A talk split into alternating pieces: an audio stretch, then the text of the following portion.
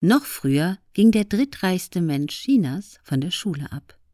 Bereits mit zwölf Jahren verließ Zhong Shangshang die Schule, weil seine Eltern zu den zahlreichen Zivilisten gehörten, die im Zuge der chinesischen Kulturrevolution von den Behörden verfolgt wurden.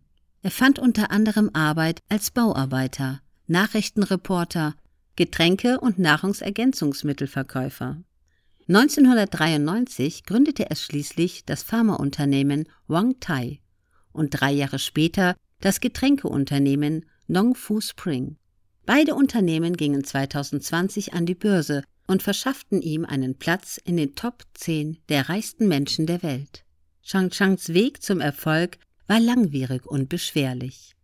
Es war ein Sprung ins kalte Wasser, der Chang Chang von den politischen Umständen seiner Zeit angetan wurde aber er hat mehr gelernt, als sich bloß über Wasser zu halten.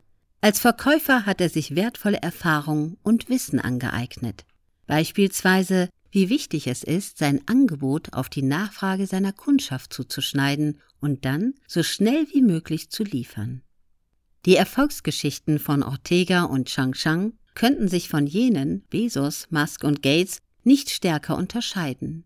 Der Schulabgänger hat es geschafft, ebenso wie der Computernerd. Was alle miteinander gemein haben, ist nicht etwa eine gute schulische Bildung, sondern ihre Unternehmereinstellung. Das nötige Interesse, sich mit der jeweiligen Thematik auseinanderzusetzen. Der Wunsch, etwas Eigenes auf die Beine zu stellen. Der Ehrgeiz, trotz Rückschlägen und Schwierigkeiten daran zu bleiben. Stets an sich selbst und am Produkt zu arbeiten um immer nach Besseren zu streben.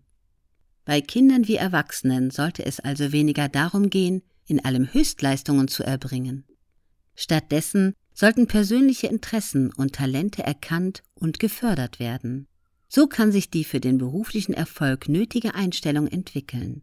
Wer mit Spaß und Leidenschaft bei der Sache ist, erfüllt bereits die wichtigsten Voraussetzungen, Großes zu erreichen.